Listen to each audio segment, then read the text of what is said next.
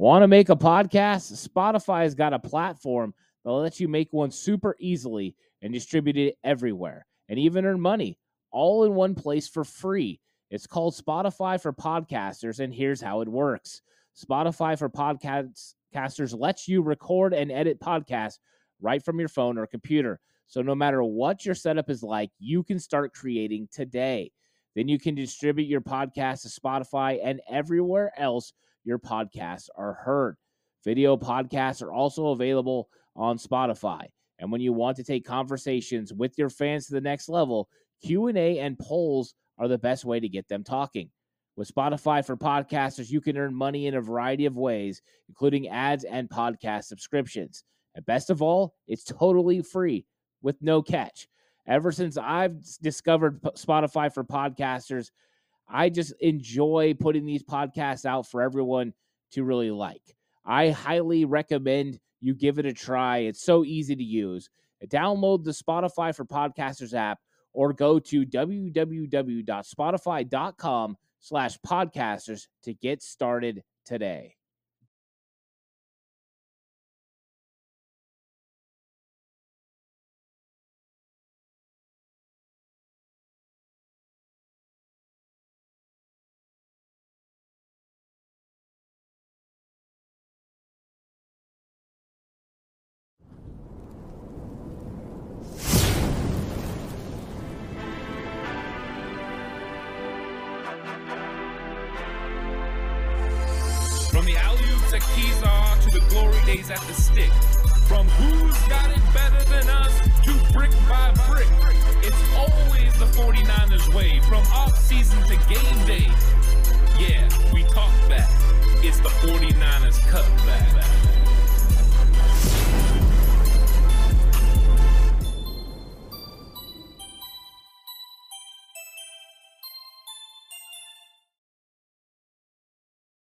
49ers Cutback Podcast time. Welcome to the show, everyone. I'm excited about this one. We're going to be talking about the 49ers 53 man roster on the defensive side of the ball. And there's absolutely been no conversation at all on Twitter about anyone on the 49ers defense.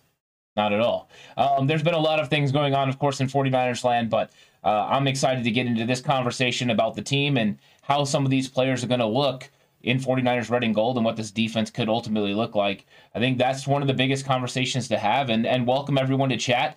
Uh, chat is lighting up right now, so you guys, everybody, welcome. Um, and this is this is one of those episodes that I'm really looking forward to to getting into because of some of the players that we're going to be talking about.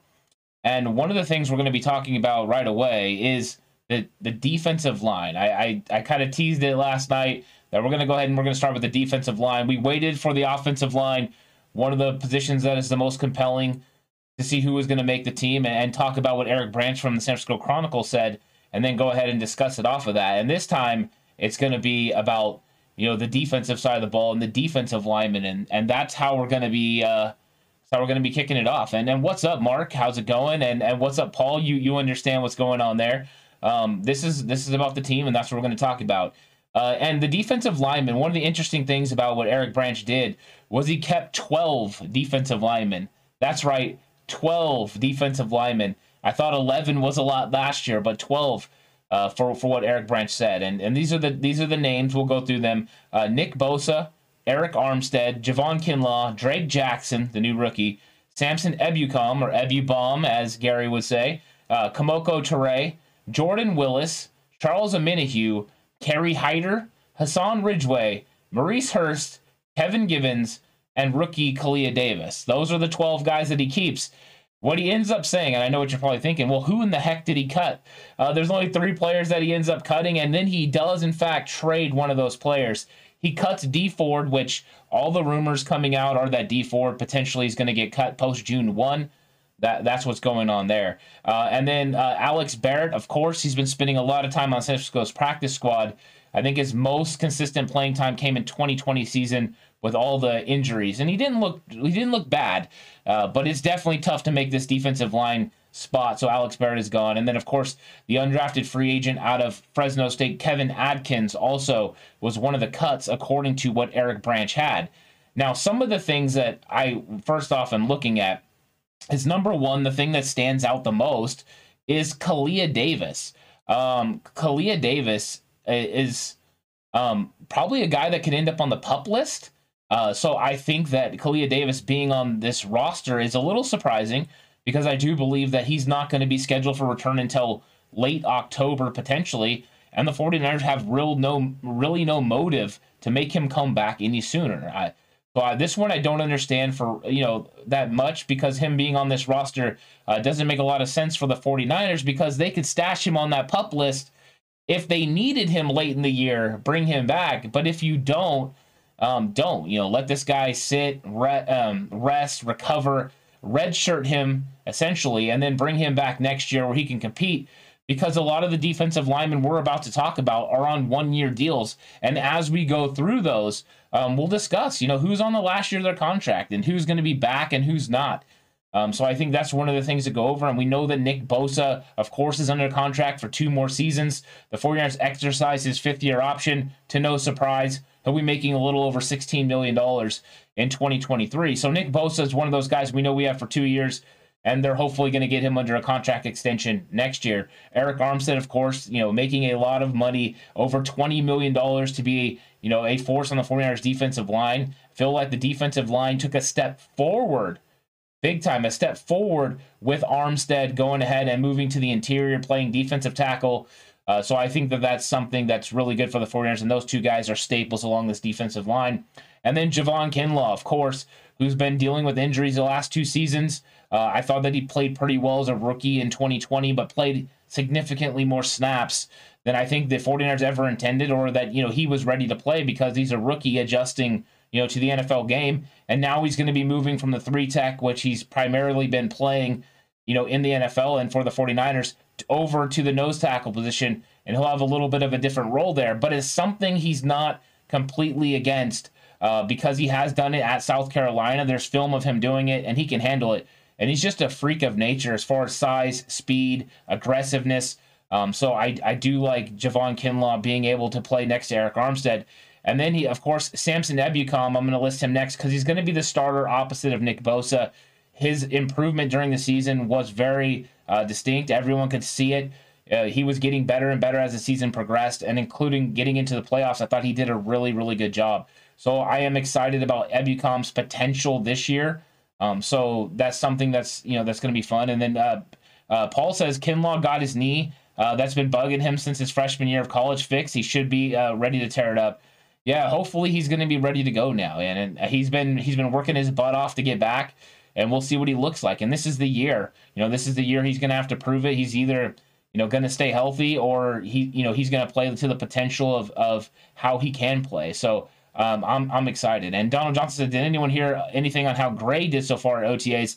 Um, the only thing we heard really about Gray and OTAs was that he was really fast, and um, so I'll, I'll give you that. Just basically, Brandon Aiyuk saying he's fast, but no one really comment commented too much on Danny Gray. A lot of the 49ers uh, players and uh, coaches were very interesting with how they handle the media, and we'll get into that, I'm sure, uh, in future episodes.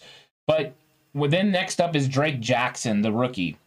Uh, Drake Jackson is, is a shoe in to be on this roster, so he makes sense here. He's a guy that's going to be a situational pass rusher in year one as he develops into being a you know a dominant three down uh, player opposite of Nick Bosa and a cheap option opposite of Nick Bosa being pick 61. They're going to have him for four years. I mean, that's you know you're going to have him for four years. Uh, the only thing about having Drake Jackson not be a first round pick, you don't get that fifth year option like you got with Nick Bosa. So Drake Jackson makes sense. I think, you know, he's a shoe in. Uh, Kemoko Turay, the, the fact that 49ers spent so much money on him, I do believe t- Kemoko Turay is going to be on this roster as well. I agree with Eric Branch here. A speed rusher off the edge. Some of the film that he's put up of him doing the figure eight drills and working the hoops, being able to bend the corner and, and get on his edges, it's, it's fantastic. You go back and you watch a little bit of his handwork. Uh, there can be some improvements there with what he was doing with the Indianapolis Colts but he's got a lot of potential. And the, the fact that 49ers could be cutting Dee Ford means you need that speed rush element. Kemoko Turay would definitely add that, especially while Drake Jackson is continuing to improve. And Jackson could be one of those guys you could slide inside and take over the Arden Key role. Uh, Jordan Willis is a guy that he believes will get traded. So Jordan Willis ends up being the odd man out in this uh, situation for Eric Branch, and that Jordan Willis gets traded. I, I think Jordan Willis would be a trade candidate if other guys beat him out, but I believe there's other guys on this list that could be as well. Um, so we'll talk about them. But Jordan Willis is a guy that often makes an impact when he's on the team. He's very talented, and I feel like he's improved over the two years that he's been with San Francisco. So I like Jordan Willis a lot, and I wouldn't count him out from making this football team. I think he would carry a lot of value around the league as a, a late round draft pick. Uh, but I don't think the 49ers want to move on from him because he's young and he's a guy with a lot of potential, and you don't want to move on from those guys. So they might end up cutting somebody else or moving somebody else that's a little bit older. Uh, Charles Omenihu, uh, that came over from the Houston Texans last year at a middle of the season in a trade, was an absolute you know bang up move because the guy's been fantastic. And I thought the move at the time went under the radar. John Lynch and Kyle Shanahan go ahead and bring in a player that can help an already stacked defensive line which I'm sure had a lot of people shaking their heads like, why, why are we getting another defensive lineman? That's not what we need. We need a cornerback. You know, we need uh, a, a running back. We need a different position. We need help in these other areas. And the 49ers, you know, stuck to what they do and they found a lot of value in a defensive lineman that has the potential to play on the outside and the inside. Uh, so he could be also tasked with that Arden key role. We could see an you know expanded role for Charles Omenihu. So I'm I'm kind of excited about that. I'm excited about Charles Omenihu, and I'm excited about uh, Jordan Willis. And uh, Lou says too much talent on the D line. Trade Ebukam. I, I just can't get there with you, Lou. I know you want to trade Ebukam. You want to save that $6.5 million. I just don't think you trade starting edge rushers in this league, and that's what Ebukam is. He proved last year he's a starter opposite Nick Bosa. And in fact, if you know, eventually Drake Jackson could potentially take that spot. Um, but right now, Samson becomes a young player with a lot of athletic ability and some developing potential. But what he did prove last year was that he can play all three downs. He plays superb against the run. He was able to set the edge, keep his outside arm free, and make tackles on the outside. So I think that Ebukam is one of those guys that often gets missed. Go back to some of those playoff games, and you'll see Samson Ebukam running down plays on the opposite side of the field, going down the line of scrimmage and attacking these running backs. Those are things that you don't always notice, uh, but those hustle plays don't go unnoticed by Chris Kocurek. So I'm excited about Samson Ebukam. So I can't go with, there with you, Lou. Uh, I get what you're doing, but I, I do enjoy having Ebukam, and I think one of these other guys would be, you know, more more likely to be moved, including the next guy on the list um, is Kerry Hyder. Uh, Kerry Hyder is a guy that Eric Branch has making the team. And I think this is where me and Eric Branch kind of go our separate ways. I think Kerry Hyder might be the, an odd man out. I think as you're looking to keep maybe an extra offensive lineman and keeping nine there, uh, I think Kerry Hyder could get um, kind of moved out because of Drake Jackson and what he's going to be able to do. Uh, so I think Kerry Hyder could be on his way out uh, if he does. You know, if one of these guys don't suffer an injury, he's also 31 years old. Being at that age amongst these young cats who are really doing it at a high level, uh, he's he's just you know one of the guys that could be going. So um, and Lou says, where was he during the regular season? He was getting better, Lou. I mean, that's where Ebukam was. He was getting better. He had to he had to completely switch positions. When he was with the Los Angeles Rams, he was playing a 3-4 outside linebacker, which meant he spent time at the line of scrimmage, but he never put his hand in the ground. I mean, one of the things one of the first things he said in training camp was he had to learn to not think, not read, and just go. Uh, that is a different philosophy and a different thing that you have to get used to. So it's a different mindset, and that's something he had to learn. And he had to get better at his pass rush moves. When he was playing outside linebacker, it was more like a blitz situation for him. There was occasions where he did it in a different way, but I thought the improvement from beginning to end was was rapid, and that's really what you're looking for, right? Is the development from beginning to end. And if he doesn't come out and prove it this year, then Lou, you would be right. You know, he maybe didn't get it done in time. But uh, Samson Ebukam had a, had a nice year last year, and I thought you came on at the wrong, the right time. The right time was playoffs. That's what you want, guys that are going to close it, get it done in the in the biggest moments. And I felt like uh, Ebukam did a, a very good job. And then next up is Hassan Ridgeway, and I'm I'm in full agreement agreement here. Hassan Ridgeway should make this roster. I believe they brought him in to be you know, behind Javon Kinlaw at the nose tackle position. He's great against the run, has some ability, you know, in the past at times, but really this is a first and second down guy, a run stopping option, and a nice rotation piece to have on the inside, and a real improvement over Kentavius Street. So if you have a guy that can improve over Kentavius Street, uh, you make sure you keep him on the roster, and I believe that's part of the reason the 49ers defensive line could be better than last year is they improved the depth along the way. Not only are they developing in some areas and getting better, but also they brought in guys to add extra depth that are actually better than the depth pieces last year. And Hassan Ridgeway over Kentavius Street is a huge upgrade. Uh, Street was a guy that's still developing, and I hope he has you know a, a good season for New Orleans, except for when they play the Niners. But I really am cheering for Kentavius Street, a guy who dealt with a lot of injuries. So I'm hoping that he's going to be able to have a good uh, good year and, and turn his career all the way around. He had three sacks. I'm expecting a little bit more from Ridgeway, and I think the 49ers are as well. Um, and then Maurice Hurst. And I think Maurice Hurst is a bubble guy. Um, I'm going to go ahead and agree with with Branch that Hurst makes the team because he's a three tech with some versatility, but he's also a better pass rusher. So he's going to have the ability to get after the quarterback on all three downs. And his lateral quickness was on display last year in training camp as he was really making poor Aaron Banks struggle at times because he was just able to get around him with rapid quickness and using his hands uh, the way you're supposed to. So I do really like Maurice Hurst. I think he has an opportunity to make this team. And I think after the injuries, he has a lot to prove. So he potentially could make this roster. And then, of course, Kevin Givens is the other guy. And I think Kevin Givens will make this team. I think he's one of the ones the 49ers are very comfortable with the development that he's you know had over the recent years. And I think they're excited about his potential on the inside. And um, I and then Lou said, how many do we have on the edge? Well, we've got Nick Bosa, that's one. We got Drake Jackson, two. Ebukam, three. Kemoko Turay, four. Jordan Willis, five. Charles Omenihu, six. Um, so six guys on the inside would be what I would believe it would be.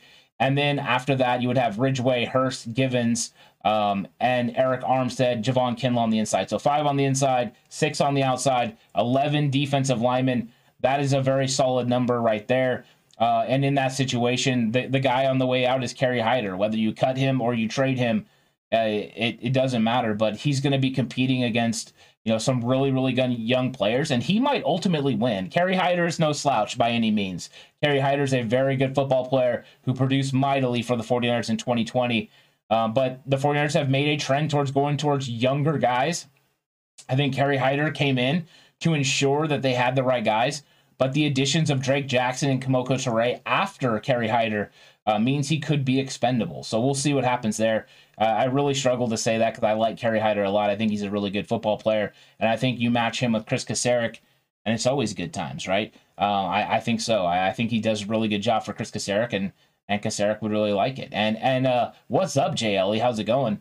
Uh, welcome to chat. Um, and now we're going to get to linebackers. And linebackers uh, could be the easiest uh, of the defensive uh, positions to go over as far as the 53 man roster because the top three are absolutely fantastic. Now, we do know we got some information regarding Aziz Al-Shaair, regarding Demetrius Flannigan-Fowles. Both of them are injured. Uh, Flannigan-Fowles dealing with knee tendonitis, which normally would not make me nervous. Uh, except for I do remember a lot of players last year suffering from knee tendonitis, including Jalen Hurd, and we know how that one really cuts me deep. Uh, so I, am hoping that Demetrius Flannigan-Fowles will be ready to go when we get to training camp. I believe he can be. But Aziz Al-Shaair had surgery on his shoulder and his knee. They expect him to be back for training camp, but that could slow him a little bit early on. We'll see how he's, you know, if he's back to normal and back to, to getting after it. But this linebacker core of Fred Warner, of course, Dre Greenlaw, Aziz Al-Shaair. So we're in full agreement with Eric Branch. Oren Burks and Demetrius Flannigan Fowles are who he ends up going with. Those are the five guys. And let's go through the guys that he cut and see if there's anyone that we believe uh, should be on this roster. Uh, Curtis Robinson, uh, Jeremiah Gemmel, the undrafted free agent out of North Carolina, Segun Olubi, uh, the undrafted free agent, Marcelino McCrary Ball, um, who's an interesting one because he's the guy that's translating from safety to linebacker. Um, so that's something to keep in mind as well. But it seems like all those guys could be uh, practice squad potential players. So to me, that list makes sense. I'm in full agreement with Eric Branch with Warner, Greenlaw, Al-Shaair, Burks, and Flannigan Fowles because Burks and Flannigan Fowles. And what's up, shooter? How's it going? Uh, Green or uh, Burks and Flannigan Fowles are excellent special teams players. I mean, just absolutely fantastic. So if you're going to make this roster over those two guys, and they both can run, you're going to have to play at a higher level than them on special teams. Can they do that? I don't know. I watched a lot of the the Jeremiah Gemmel film. Uh, I think there are things that he does that are really nice. I like some of the the things that he does. I think he's a decent tackler. I think he he reads holes pretty well and is able to fill. Um, but I don't know if he's at the level of the other guys yet. I think he could be a developmental guy the 49ers could be excited about in the future. So we'll see. Maybe he'll land on the practice squad, end up with the big squad at some point. Because uh, I think I would like to see what he can do in the league. I think he's one of the guys they definitely value. They wanted to bring him in because they definitely prioritize him, giving him $70,000 for a signing bonus. Uh, so I do think that they want to bring him in and see what he can do, or $10,000 for signing bonus, uh, $70,000 for a salary. But uh, we'll see how he develops. And now we're getting to cornerbacks. Uh, you thought defensive line was going to be one heck of a conversation. Cornerbacks uh, could be a really, really huge conversation because there are some guys that are young, there's some guys that are older, more seasoned veterans, and there's just some really good football players that are on this list. And I want to read who makes the team from Eric Branch and then go over one of the most shocking things that I did not expect to see. So, first off, making the team, Charvarius Ward, Emmanuel Moseley, Ambry Thomas, Deommodore Lenoir, Samuel Womack, and Dontae Johnson. What name did you just not hear? Ward, Moseley, Thomas, Lenoir, Womack, Dontae Johnson. That's right. He cut Jason Verrett. I was completely shocked after hearing everything that we've heard from Kyle Shanahan, what we heard from John Lynch about Jason Verrett. I, I was I was shocked. I could not believe that Eric Branch has the 49ers cutting Jason Verrett. If you told me Jason Verrett wasn't going to be healthy, uh, that he was going to be on the IR, that he wasn't going to be able to fo- perform, uh, something like that, I think that I could believe you. I would understand. But if, if he's healthy, pure skill level, I just don't think so. I just don't think there's any situation in which Jason Verrett uh, gets beat uh, because of his abilities to play the cornerback position. He's one of the best that that can do it. Oh, and Mr. Corey says Lenoir is not making this team. Neither is Verrett. Uh, we will disagree for sure on Verrett, and then as we go through this, I'll let you know if I, I agree with you uh, about Lenoir. And that's the question, JLE. Will JV be healthy? And we know that you know Kyle Shanahan discussed uh, Jason Verrett being back in the facility, and the main thing was just making sure he was willing to come back, and he was. You know, and it's been tough on him. I'm sure it's really tough, and I think he's one injury away from retiring. I really do. I, I can't believe he's came back from so many so far. That just shows his passion and love for the game, which means I'm not going to count him out because the passion and love to come back and play for a limited amount of money, knowing full well you could get hurt again. I, think that this is something we're just going to have to to really to really look at and, and focus on. But I think Verrett not only can can make this roster, I think he can start. You know, I really do. I think he's got a lot of potential. Uh, we know Charvarius Ward is for sure making this team. We know Emmanuel Moseley is for sure making this team. We know Ambry Thomas is for sure making this team. I think those those four guys are for sure. And then after that, we have a really conversation. And Jay Ellie saying uh, at the nickel, uh, Dennard at the nickel. We'll see.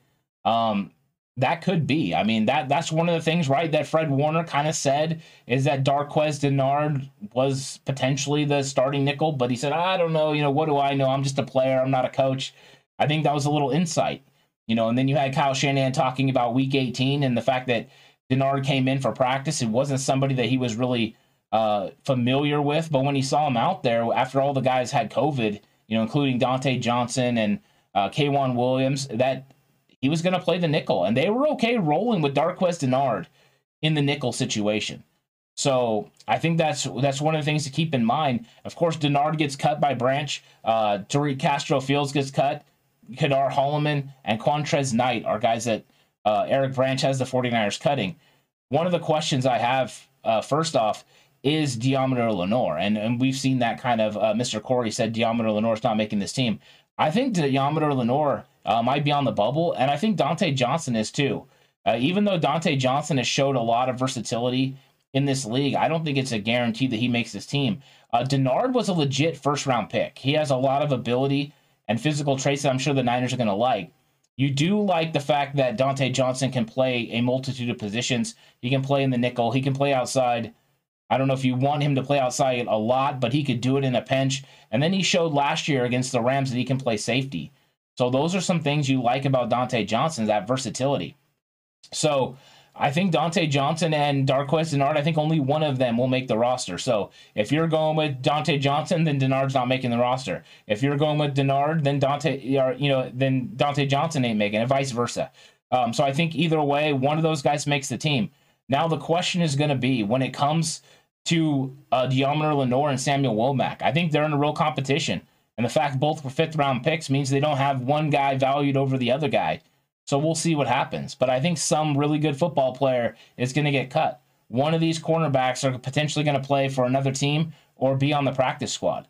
Um, I think if I was going through this right now, uh, I, I'm not a, as huge a fan as, as a lot of people are on Samuel Womack. But I think right now, because Womack is the rookie, potentially he has a chance to unseat Deommodore Lenoir. So maybe they would go with Samuel Womack there, and then Darqueze Dennard would uh, would potentially make it. But I'm going to go ahead and say that uh, right now, my belief would be Ward, Moseley, Thomas, Verrett, Womack, um, yeah, Thomas Womack, and I guess Dennard. I'm I'm going to go with them. I'm going to go with six guys. Uh, so that's that's what I would say. Uh, David Campbell says I would say that Dontae Johnson is the only sure thing. We do know Dontae Johnson is going to be affiliated with the 49ers in some way.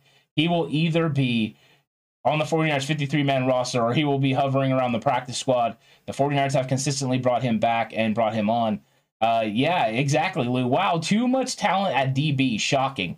That's one of the flips and the changes from last year, where we went into the season where we had Verrett, we had Moseley, and then a tremendous amount of questions behind them.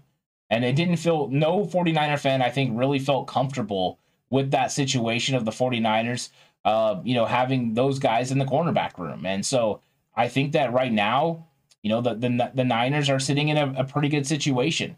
And they're going to cut some really good football players, unfortunately. And I, I, I don't really like that they're going to be cutting some really good football players, um, but they are. So uh, that's going to be an interesting room. And I, I don't think anyone has been wrong with who they're saying. We got a lot of a lot of people going back and forth between different people in chat saying they're going to make it all the way from you know Lenoir being cut um, to you know different guys being able to start. And I think that uh, you know Mr. Corey uh, is, is, saying that Verrett is going to be gone potentially. Um, we'll see. Uh, and then Lou says the Wards, Moore, and Verrett. Um, yeah, I, I, mean that that sounds pretty good. And and Garish is saying defensive turnovers key on th- and third downs. Yeah, getting off the field on third down is definitely a key. We know the turnovers are big because they change the momentum of the game and they stop the offense dead in their tracks. Uh, but I think when it comes down to it, you you also got to remember that it is about third down stops. Getting off the field on third down could be more the most important thing. Uh, every time that the 49ers held a opposing team, you know, to a low third down conversion rate, uh, they primarily won that game. So it, it's something to remember when it comes to the 49ers is getting off the field is definitely very important. Um, so I'm I'm I'm excited about that potential because the flexibility that these defensive backs give you, these cornerbacks give you, um, the ability to go ahead and and play a variety of different coverages, and that's one of the things that you're afforded if Verrett, Moseley, and Charvarius Ward are your three cornerbacks. If those are the three guys, and one of them's playing the nickel, then you can run you can run zone, you can run man, you can do it all. You can switch zone, you can match zone, you can do whatever you want to do. All these guys can do everything that you ask as long as Verrett is healthy. If not, then you're going to have a little bit of a different question in the nickel. You know, is it going to be Darqueze Dennard? Will it be one of the young guys like Lenoir or Womack? I don't know for sure. And and that's one of the things you have to wait and see. If Red's healthy, I think it definitely unlocks the potential of this defensive back group and it gives DeMeco Ryans a lot of ways uh, to get after it. And Ronnie Montoya says, Did we already talk about O'Neal? No, we haven't. We have not got to the safeties yet. Uh, so we will be getting there here pretty soon. Uh, Mr. Corey says, I say Red is gone because I don't think he's going to be healthy, not because of rookie or second year guy beating him out. Yeah, that's fair. I mean, if that's what it is and it's because of injury, then you know he he could be gone. And I'm really hoping he's going to be healthy. I'm I'm a big fan of Jason Verrett and the way that he goes about business. He's a guy that unfortunately has suffered way too many injuries, you know, and it looked like he had finally got back. He got his footing underneath him. He played the entire 2020 season and was able to stay healthy. And then 2021 came and it was supposed to be a breakout year. You know, the reemergence of Jason Verrett getting his career back on course. And then he suffers the injury in week one against Detroit. It, absolutely unfortunate. So I'm really rooting for this guy to come back. And I think we all know a healthy Jason Verrett definitely helps the 49ers football team. So having him out there is is very good for the 49ers. They need that. Uh, it's important. So hopefully Jason Verrett can be healthy. And now we're getting to the safety position. So safety position here, we got um, this is from Eric Branch. We got Jimmy Ward. We got Talanoa Hufanga. We got Tarvarius Moore. we got George Odom. Those are the ones he went with. He went with the four names that everyone knows, cutting Leon O'Neal, the undrafted free agent that Ronnie was just asking about, and Tayler Hawkins, the undrafted free agent from San Diego State. Um, so right there, he just kind of went status quo, right? He went with the guys that have the most uh, information about and the guys you know that are the most likely all with NFL experience. We know Jimmy Ward's the mainstay, and he's going to be the the guy that can get it done at the at the safety position with a lot of flexibility and versatility to play uh, in the dime situations, covering receivers in the slot. And I think Jimmy Ward uh, gives you a lot of opportunities because of his versatility. The things that he can do, he can do it all. He can play in man coverage. He can go man up, lock up a tight end. You know, you can put him in the slot, and he can go compete with Cooper Kupp. Uh, even if Kupp beats him, his coverage is right on. You know, he's he's on that guy. Um, so I think that Jimmy Ward is definitely somebody the Niners need on this football team, and he's a big reason why, even though the safety position there's not a clear cut starter opposite of him, you feel comfortable with the fact the safety position is going to do okay. Uh, and then you got Talanoa Hufanga. You know, Talanoa Hufanga coming into a second year. The biggest questions surrounding Talanoa Hufanga is: Is he ready to start? Is he ready to be that guy? And Mr. Corey is outside of Jimmy Ward, the safety room stinks. Please resign Tartt after Garoppolo gets traded. Uh, that's it. Talanoa Hufanga. I don't. I'm not going to say Talanoa Talanoa Hufanga stinks, Mr. Corey. Um, I don't think any of these guys stink, but I think there are some interesting things that go there. Um, and then you you said Ant was Warner a former safety? Yeah, he was. He played some safety at BYU. Um, so that's true. And then um, with Talanoa Hufanga, it's all questions about his potential in the, the you know playing the deep third. questions about him in coverage because there were some spots and times where he was highlighted, you know, where he looked a little bit uh like he struggled with what he was seeing and what he was doing.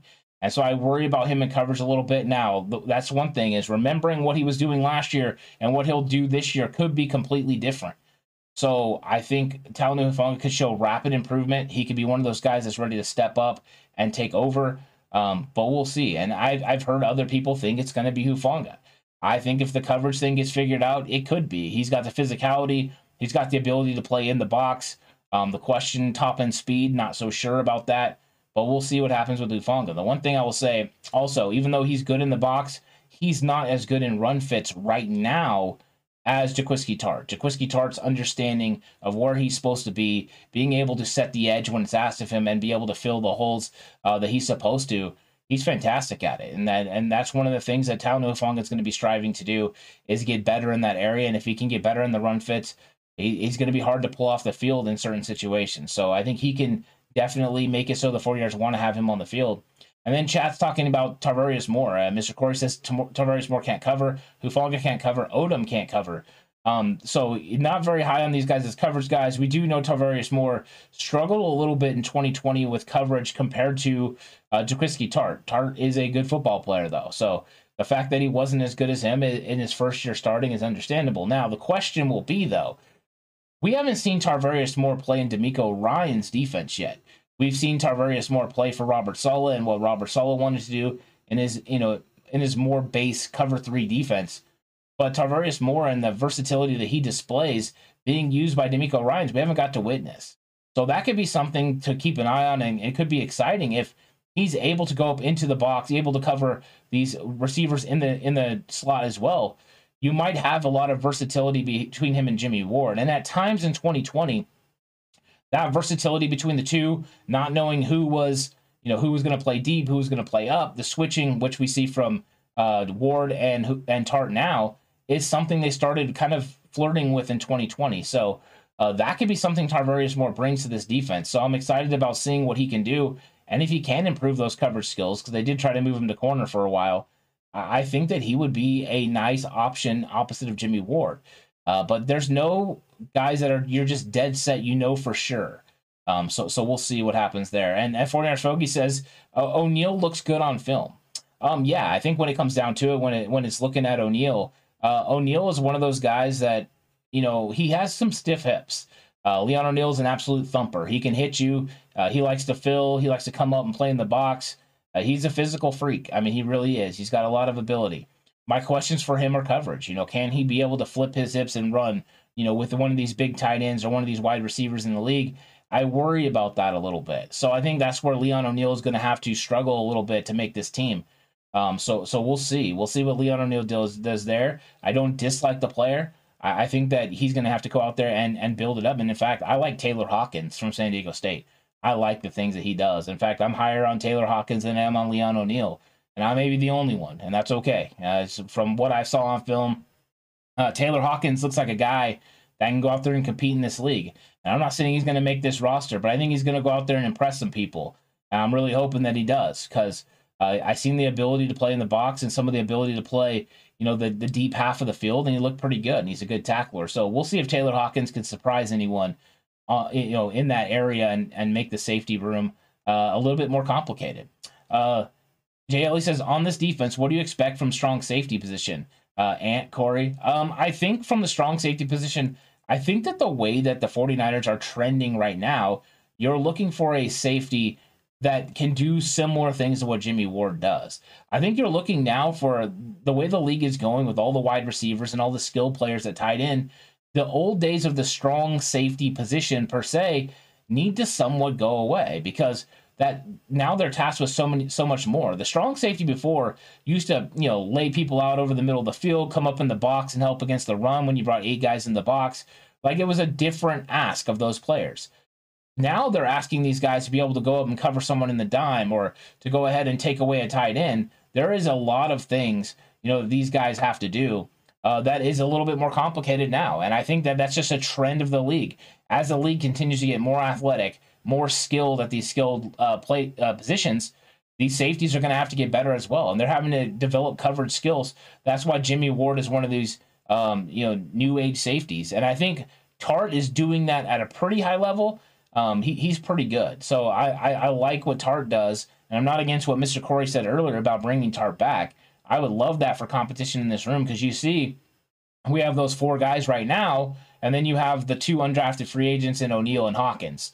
Uh, so potentially that that's something. Um, I, I do agree with Mr. Corey. Is he, uh, Mr. Corey says if Tartt isn't re-signed, Tarvarius Moore will start at strong safety with Hufanga mixing in. That's how I think it goes too. And I think if Tartt isn't re-signed, that's how it is. Tarvarius Moore starts, and then you're going to see Hufanga mixing in and splitting some snaps uh, with more, depending on what situation they're in and what offense you're going against. And I, I think that's kind of how the 49ers are going to handle that safety position uh, this year. And then, of course, with George Odum, you know, George Odum is a guy that plays well in the box again, but George Odum's calling card is special teams. He's a fantastic special teams player, just like Talanoa Hufanga. Those guys add so much in the special teams area that the 49ers had a a concerted effort to improve their special teams room, and they did it. We talked about Oren Burks earlier at the linebacker position, of course, bringing back Demetrius Flannigan Fowles, both huge special teams players, but then also George Odum. And the 49ers are definitely making sure that third of the game is better than it has, it has been in the recent years. And that's really going to help this team. And Garish says, when offense goes into max protection is where the 49ers struggle defensively. We can't rely on front four and need to create, find uh, creative blitzing like corner blitz. Yeah, they often did. When when they went max protect, they often did bring a nickel corner. Uh, but really, what it comes down to is you're looking for situations, Grish, where um, you can catch them in in good situations uh, to bring a blitz where it's not going to be known. If you want to catch them in non-max protect situations, uh, when they're in a max protect situation, it's not always the best to bring a blitz. Sometimes that's the best time to drop eight and play coverage. That means they kept extra guys in. They don't have receivers to go out. Your eight guys can absolutely blanket those three receivers or two receivers that are in uh, routes. Uh, so when they max protect, it's not always the best time to bring blitz. Sometimes that's the time to play coverage, and that's one of the the, ga- the games that's going into it. That's the offensive coordinator versus the defensive coordinator. You're trying to max protect when they bring a blitz so that way you can take advantage of a big play down the field because every time you blitz, you leave an area of the field weak uh, where they can exploit. So you have to make sure you're doing it at the right times. Blitzes are dangerous. I do like the way that DeMeco Ryans does it. He's aggressive. He forces the hand. He do, he dictates tempo. He dictates what the offensive coordinator is going to do. I love that, and I love that aggressiveness. But you have to make sure you're really smart about when you handle these blitzes. You bring the blitz off the wrong side, they're able to max protect and then get the ball downfield in a one on one situation. And you might find yourself giving up six points because you were trying to be overly aggressive. And I think DeMeco handles it very well. Um, but understanding when guys are going to do stuff and tendencies of an offensive coordinator are very important. And a max protect situation is a great time to play coverage because you can just sit there and you, I'm sorry, those two guys are, or two or three guys are not getting open against the eight defensive backs you just dropped into coverage. Um, Mr. Corey says maybe Moore will be better at strong safety than free safety. Yeah, I mean that that that could be. And you know, he did play opposite of Jimmy Ward. If you go back to any of the 2020 season, you could see those two playing together, and there was uh, some chemistry, and and you could see the versatility that they're being used with. But Robert Saleh really didn't go into much of using those guys the way that DeMeco Ryans used Tartt and Ward this year. Maybe they would go back to that, so we'll see. Uh, Ronnie Montoya says the front line will have quarterbacks uh, on their back before they say before the hike back in, guys. Um, yeah, I mean, I, I, think in a in that's what you're hoping, right? That this front four can get after it. The thing is, is what the 49ers did was they saw that last year at times uh, when they rushed four and the other team was able to max protect, there were situations in which they couldn't get the ball uh, out of the quarterback's hand in time, and he had more time than enough to get rid of the football. So it has to be kind of a give and take. So what they did is went and got the back end guys uh, to go with it now, and and that's what you're saying. It's good to go on the coverage. Uh, the back end guys, Ronnie, are so much better, right? Charvarius Ward. We saw the way that. Uh, uh, Moseley played last year. I mean, Moseley played fantastic last year. Didn't give up any touchdowns. Had his best uh, season overall. And now you're rolling that back in with Ward, who is a huge improvement. So now the back end can hold up. That's why the questions of the safety position are so interesting because if the safety position can hold up, then then you're looking really good in that back end. And now that gives your your defensive line even more time to get to the quarterback, which means more potential sacks. That's something more indicative of what you saw in 2011. Uh, that year, that you know, with, with Jim Harbaugh and that team, they they had the, the front line to get after it, but when they didn't, that defensive backfield held up. Uh, Goldson, Whitner, uh, you know, those guys were really good. So that's what Carlos Rogers. I mean, they, they're really good, and they were able to hold it up. Uh, Paul says you're right, Ant. DeMeco uh, did a good job of disguising and choosing his times last year to blitz. Yeah, he does. And the way that he sets it up by disguising coverages and then overloading certain sides when you didn't see it coming, he'll show blitz to one side and then late it'll bail and the blitz will come from the other side. I saw it a lot with Jimmy Ward, him coming all the way from the safety position and showing tremendously late. When you show late, it doesn't give the offensive line or the quarterback the opportunity to sh- change protection. And then all of a sudden, here he comes, and the guy comes free. In the playoffs, there's one uh, play in particular where they they ended up blitzing three, and I believe it was Greenlaw that got home. But they brought Ward, they brought K'Waun Williams. It was a fantastic uh, move. And that's the thing creative blitzes, uh, these shell coverages that give these quarterbacks the confidence that they think they're seeing a one thing and then it becomes something else is something he did a really good job at. Uh, Donald Johnson says Niners don't blitz like other teams. They like to get pressure with the front four, which they are good at. Yeah, exactly. That that is true. And what's up, Tommy? Welcome to chat. Uh, they do like to get it with the front four if possible. Now, the one thing we did see was that DeMeco did it more than Robert Saleh. And I think that if you're dialing it up the right way, you can do that. And DeMeco's uh, nature coming from that 3 4 defense, uh, playing for some of the defensive coordinators he's played for, he likes to get after it and dictate, you know, what is going to happen. He doesn't want you to always know what's what to expect, and that keeps offensive coordinators on their toes and off balance. And if you can do that, then you have the opportunity to get off the field. We saw early on in the season, he tried to go man coverage across the board. Sometimes it worked, sometimes it didn't. As he started struggling with the the different cornerbacks as they got you know deeper and deeper uh, into the group, then he knew he needed to play off a little bit more, and he didn't go to those man situations. So he's very smart and able to understand what his personnel can do, and then putting them in the right situations to be successful. That's what it is about being a coach: is putting your guys in the right you know right situations to be successful and taking advantage of their skill sets. If you can do that, um, you can really do a good job in this league. But uh, it's it's hard. It's hard for coaching, and and these guys are really smart. All of them, all the coaches in the NFL are really good coaches. Uh, Donaldson says, "Ant, the front four will be better this year as long as they stay healthy." I agree with that. You're going to have the understanding of what Arik Armstead is going to be doing on the inside already. And then you're going to have Javon Kinlaw, if he's healthy, being able to do the things that he can do. I mean, he's a big physical man, but he has pass rush, legit pass rushing skills and techniques he's a guy that's going to be a force on the interior. Uh, and I think that he's not going to play all three downs. I there'll be times he does, but he's an absolute run stopper as well. And the fact is, you're going to create more third and longs. And if you create more third and longs, then this you know defense is going to be able to get after it on on uh, on third down. And you're going to be able to bring in a Kemoko Turay to rush off the outside and slide Ebukam in, or, you know, to bring in young rookie guys that can get it done like Drake Jackson. So there's going to be a lot of ability and a lot of a lot of opportunities for the 49ers to be able to get after. So yeah, I like that. Uh, and then Paul says complementary football as it applies to different areas of our defense could be a blast this year. Complementary football is what it's all about. All three phases working together to win football games. And the 49ers have done a really good job of focusing on all three phases this year. And they went to try to improve all three phases, including special teams. And some of their signings weren't sexy. They weren't moves that people like too much, you know, but they went out and got a Ray Ray McCloud that can help as a return guy. They went out and got an Oren Burks that's going to be a great special teams player, or George Odum, or bringing back Flannigan Fowles. These were solid moves. And even some of the moves they made with undrafted free agents, you can see a little bit of the special teams and what they did. So it's a concerted effort to getting better in all three areas. And if you do get better in all three areas, you would think you're going to win more football games. So I, I do really like that. Mr. Corey says if Tartt and Alex Mack return, this is a Super Bowl contender. If neither returns, I don't know. Uh, if they both return, you're right. I mean, uh, what's up, Pemer? Uh, there there is a, a good opportunity for this team, and um, you know I know some of the some of the talk today was uh, things that Chris Foerster uh, was saying about um, this about the Aaron Banks. You know, talking about Aaron Banks and what he could be. So I, I think that right now the 49ers have a lot of uh, a lot of ability on both sides of the ball. And you're right though, if Tartt and Alex Mack come back, you have a lot less questions. The Alex Mack one is huge, and I know this isn't this is a defensive episode, but Alex Mack coming back would definitely stabilize that offensive line. And I feel like the offensive line could not only um, end up making up for the guys that they've lost, but actually end up exceeding that because I think they have a lot of really good, uh, talented players. But I think that all gets thrown into a state of flux in in uh, year one of this, you know, new line lineman room uh, if Alex Mack isn't there because then Daniel Brunskill moves. Uh, just gets a little bit more complicated.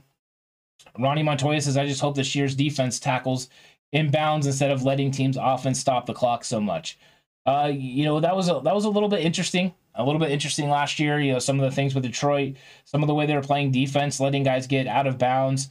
It, it wasn't the best, you know, and you've seen a a team and a defense that grew throughout the year.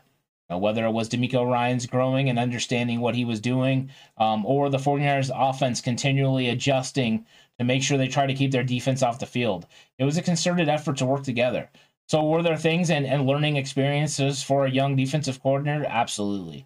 Did DeMeco Ryans get so much better during the year? Yeah. And you know who else got better during the year? A lot of these defensive players. Uh, Samson Ebukam got better during the year. Arik Armstead helped this defensive interior defensive line get better uh, during the year. I believe it's scary, but Nick Bosa got better. Uh, and then Azeez Al-Shaair got better. Those things, Al-Shaair being able to play, you know, in Dre Greenlaw's uh, spot when Greenlaw was out, he got all those key reps. And I know he ended up getting hurt um, but he played a lot of significant snaps and had to do a lot of things in coverage, not just playing, you know, the run. And I think that's important.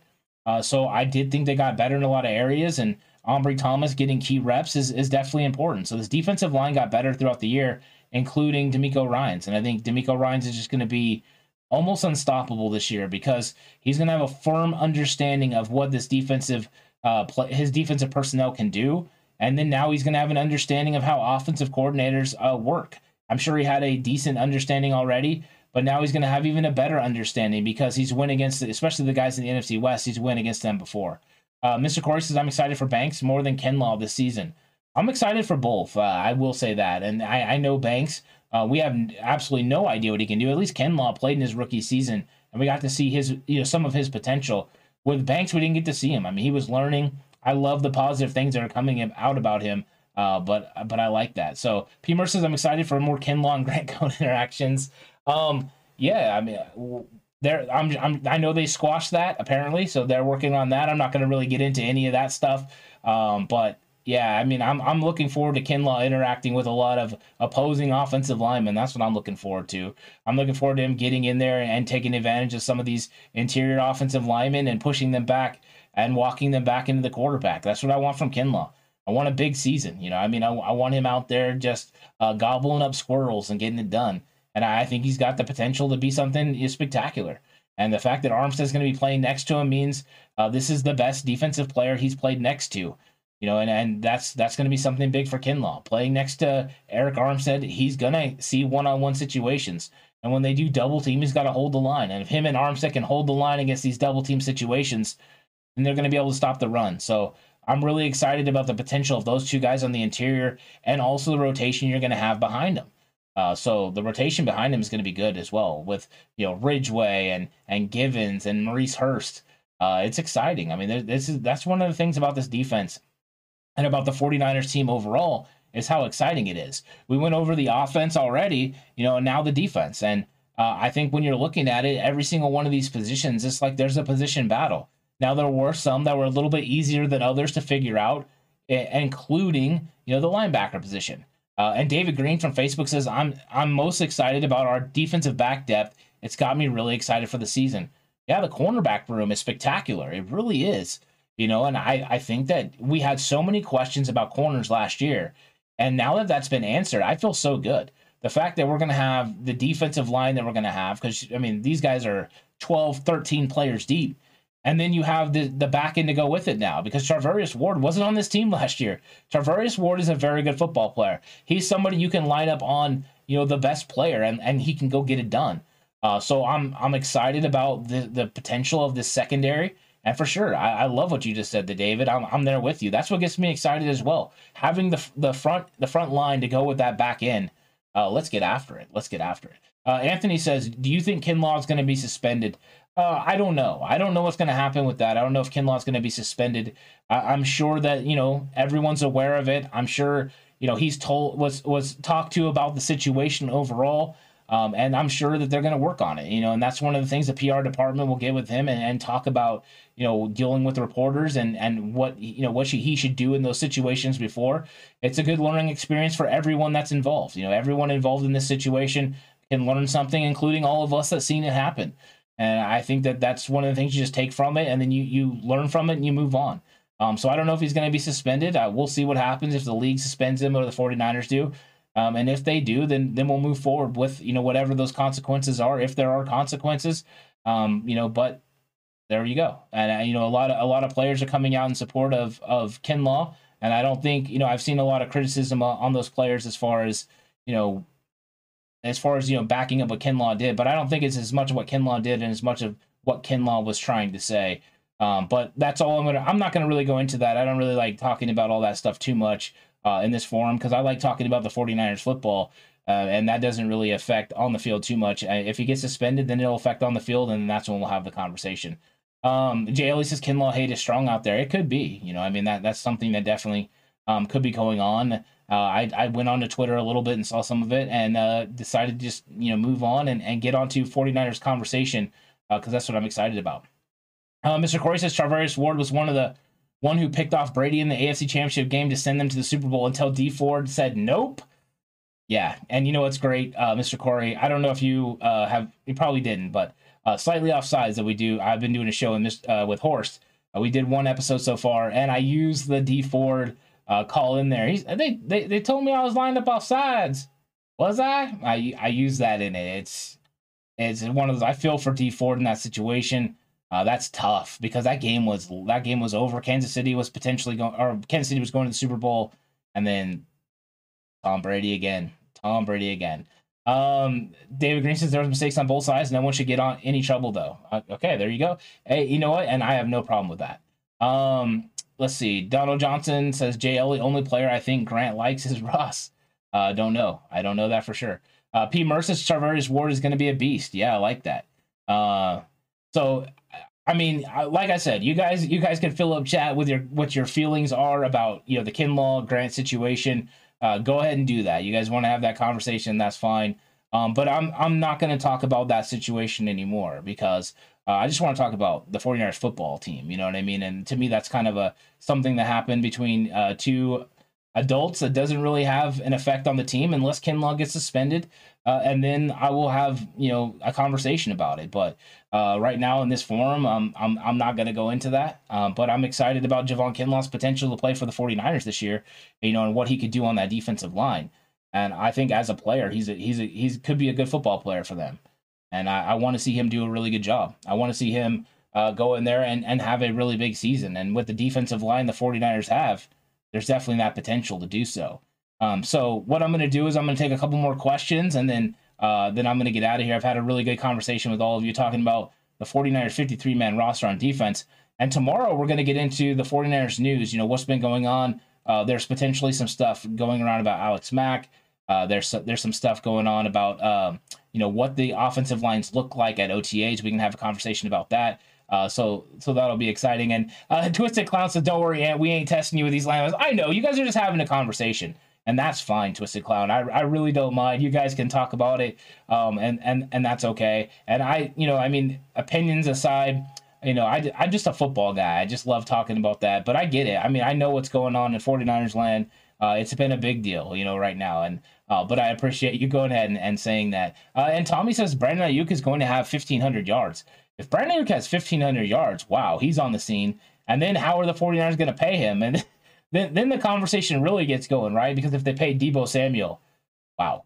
Um, yeah, I don't know. And Anthony says, with the new big running backs, do you think that the running game is going to be like the tw- 2012 Harbaugh running game? I, I, think to a point. I, I, understand what you're saying. The physicality, being able to bring it, you know, with Frank Gore and that aggressive running style. Uh, you know, it that is a that is a point that could happen. The one element that's a little bit different between it. Number one, Greg Roman, the offensive coordinator, uh, ran a different style of offense. But number two, uh, Colin Kaepernick was spectacular with the ball in his hands. Uh, running the read option so much out of the pistol at Nevada, he definitely brought that part of the game to the NFL, and I think that's a little bit different um, from what you saw from you know Trey Lance. I don't think Trey Lance is, is a Colin Kaepernick kind of runner in the run game. I think he's more of a a, a quarterback as far as all well rounded. Uh, so being able to get the the ball out, uh, I like it. So I, I, think that there could be some elements of that 2012 run game. I do think the 49ers are putting forth an effort to be a power run team. I think that's what they're going to do with these big running backs, and they run a lot of gap schemes, so it makes a lot of sense. Um, and then Ronnie says, Who, who's your dark horse underrated guy to make the D team? Um, I think, oh, that's a good question. I'm going to kind of look at this a little bit. Um, a dark horse to make it. Well, we know that if Kalia Davis is cleared, he potentially can make this team. If he doesn't start on the pup list, I think that is one for sure. Um, and then as far as uh, the cornerback position, um, let's see if there's anyone there. I mean, Tariq Castro Fields could potentially make it, even though I don't see it. Um, I don't know. I mean, dark horse to make it. I don't think there's a dark horse to make the defensive side of the football. Um, I I, I really don't. I think this is pretty much pretty clear, minus Kalia Davis. Uh, Kalia Davis is the guy, so maybe that happens. Um, let's see. Mr. Court says, "Who are you most excited for on defense this season, Ebukam or Azeez Al-Shaair?" For me, um, I'm excited for uh, a few players, but I'm excited to see the secondary with Charvarius Ward. Uh, I know Charvarius Ward is a really good football player, but him playing in Kansas City, I didn't see like a ton of his games. I did watch a little bit of it, but I'm excited to see what this 49ers defense is going to look like with Ward being able to potentially lock down one side of the football. If he can, and they can give safety help over the top on the other side if they need to, which with Emmanuel Moseley, you don't always have to. I'm kind of excited for that. Uh, and he said, "Who is comparing Cap to Lance?" I don't think anyone was doing it. I was more so giving uh, JLE my opinion on the 2012 offense that was led by Colin Kaepernick and that run game, because we are talking about the run game of 2012 uh, compared to this one. And I was just talking about Cap to Lance as far as running style is different. So I don't think they're going to employ that similar run game because Kaepernick was so important for that 2012 run, whether it was LaMichael James or it was Frank Gore, they had to worry about Cap running the ball. So I was just making that comparison uh, only for that mere fact because a lot of times people see Lance as a running quarterback, and I'm I'm kind of not seeing that then. Uh, so uh, that's what I'm going with. Uh, who is the most underrated linebacker named in general? Um, on on the list currently for the linebackers, I think it's I think it's got to be um, Jeremiah Gemmel, the, the, the undrafted guy, because the other guys are pretty well known, right? I think Oren Burks is going to be able to make this team, and Demetrius Flannigan Fowles. Uh, but Jeremiah Gemmel is probably the guy that no one really knows about. Um, so so we'll see. And uh, I, I think that with the linebacker room, those five guys are pretty clear. But if there's an injury, then the question is who makes this team because Curtis Robinson could also make this team as a fifth linebacker. Uh, let's see what we got going here. Uh, Lou says, "And do you think Kinlaw rush from the nose?" Um, yeah, I think he can. I saw him, you know, play the nose tackle position in South Carolina. It didn't look like his most natural position. it's a position that you wanted to see him, you know, be able to uh, move to the three tech, and the 49ers did move him to the three tech initially, but now he's going to go back to the nose tackle position. Uh, can he do that? Yeah, he can. Uh, so uh, Mr. Core says you missed the KC Dallas game. At Ward blanketed CeeDee Lamb. You know, I probably didn't watch that game to be honest, Mr. Corey. I probably didn't. Um, there, there's a, a lot of times. Uh, there's there's a lot of times that you know I'm doing stuff for the podcast. So if it's a game that happens after a 49er game, I won't be able to. Uh, there was other things I was recording. So yeah, potentially I do miss some of those football games. I have to go back and watch them. Uh, if Dallas is playing, it's not always my my the game I really want to watch. To be honest, I'm not. I don't get excited about Dallas games, but um, I'll go back and watch that game just to watch Ward Ward blanket CeeDee Lamb. I think that would be excited to watch. Um, Donald's calling uh, Paul a snitch. Uh, it's it's all good. It's all good. You guys, uh, it, it's it's a lot of fun. And yeah, you, I made the comparison. I'm not really worried about it. I wasn't mainly comparing that. They, I think they're similar players, but only that their running styles are different. So if you're employing, if you're talking about the 2012 uh, run game looking like the current one, it, it, it's not going to because of Colin Kaepernick. Do I think that Trey Lance is going to freeze defensive players similarly? Yes, I do, and I think that's going to open some some cool holes. And with these big running backs, they're going to be able to break arm tackles early on and then be able to get some yardage. Uh, so that is definitely something uh, I'm excited about seeing. And Mr. Corey says Ward picked off Dak Prescott in the end zone covering CeeDee Lamb. I like that. I really do. I like that. I like that a lot. In fact, um, so that that'll be something I'll go back and check out. I'll go back and check out this game, and and Paul's having a good laugh. Yeah, it's a lot of fun in chat right now. Everyone's having a good time. Um, and I've had a really good time with this episode. So uh, hopefully everyone will uh, join me tomorrow. It's going to be a Q&A, so you can bring all your questions and and we'll have a nice conversation. We're getting into some of the news, be talking about some of the things that have been going on. And then, of course, you're going to want to catch this weekend slightly offsides. Uh, we're going to have a nice conversation. Me and Horst are going to be talking about uh, some of the things that are going on, and, and maybe we will talk a little bit about the Kinlaw thing. Uh, but that's going to be over on Patreon, and uh, maybe I'll throw it over there for channel members as well, uh, so you guys can see episode two of Slightly Offsides. It's going to be a fun one. I'm, I'm looking forward to get into it, but I'm really looking forward to tomorrow at five o'clock. Uh, come through, join me. It's going to be it's going to be a lot of fun. Thanks everyone for coming through and and leaving a lot of really really cool uh, chats and and asking a lot of good questions. I've enjoyed the conversation over the last two days. If we've talked about the players that could potentially make this 53 man roster. And I think the one thing we can agree on is that the the 49ers have a very, very talented 90 man roster, and Jason Butler coming through at the end with remember the name Leon O'Neal Jr. Uh, I like that, and I'm looking forward to seeing Leon O'Neal Jr. at training camp. I'm excited to see what he can do. Um, so I'll definitely keep a lookout on, on lookout for him, and uh, and we'll see what he can do. But I, that's what it's about. If you're on this 90 man roster, you have an opportunity. You have an opportunity to make the make the team and that that's all you're really looking for. So that concludes the 53 man roster conversation for this week. Unless you have questions tomorrow, you know, on the Q and A show, go ahead and do that. Um, but I hope everyone stays safe and remember, the right way is always the 49ers way.